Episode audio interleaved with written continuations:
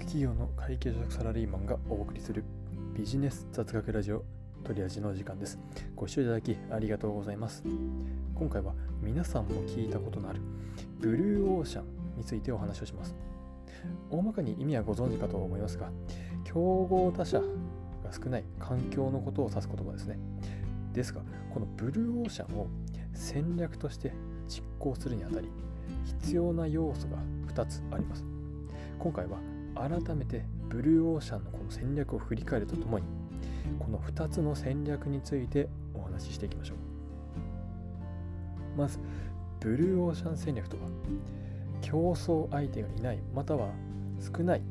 新しい価値を持つ市場を作り高い価値のあるものを低いコストで提供していくことで利益の最大化を目指す経営戦略論のことを言います、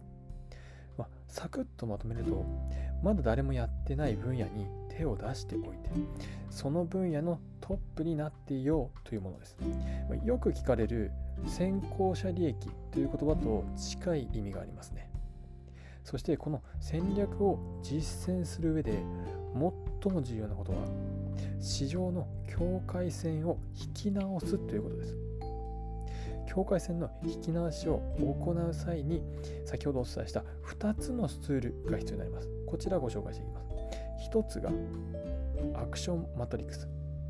もう1つが戦略キャンバスです。まずはアクションマトリックスです。こちらは自社や業界そして競合他社の取り組みを4つのセグメントに当てはめて事業の整理を行うことです。ここでいう4つのセグメントというのは取り除く増やす減らす付け加えるの4つです。この4つに分類をすることで自社がどのように変化すればブルーオーシャンを切り開けるのかということを整理する。こちらがアクションマトリックスの意味です。続いて戦略キャンバスです。こちらは競争要因を横軸。認識。その質。これはレベルですね。これを縦に縦軸ですね。に置くことで他者との比較を行うというツールです。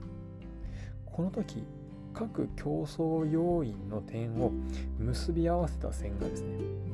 他者と大きく異なる場合はブルーオーシャンを作り出せる可能性が高くなるということが確認できます。以上ブルーオーシャン戦略についてお話ししてきました。最後にまとめるとブルーオーシャン戦略は既存の価値を再定義することで新しい価値市場をですね生み出すことでした。またその新しい分野で競合他社との違いを目で見えるようにすることでその発見がしやすくなるっていうことが必要でした。これは企業だけではなくて私たちのようなサラリーマンまた個人ですねこちらにも必要な視点だと改めて感じますこのチャンネルでは皆さんの暮らしを豊かにするビジネス雑学を毎日発信していきます。是非コメントやいいねをいただきますととっても嬉しいです。それではまた次の放送でお会いしましょう。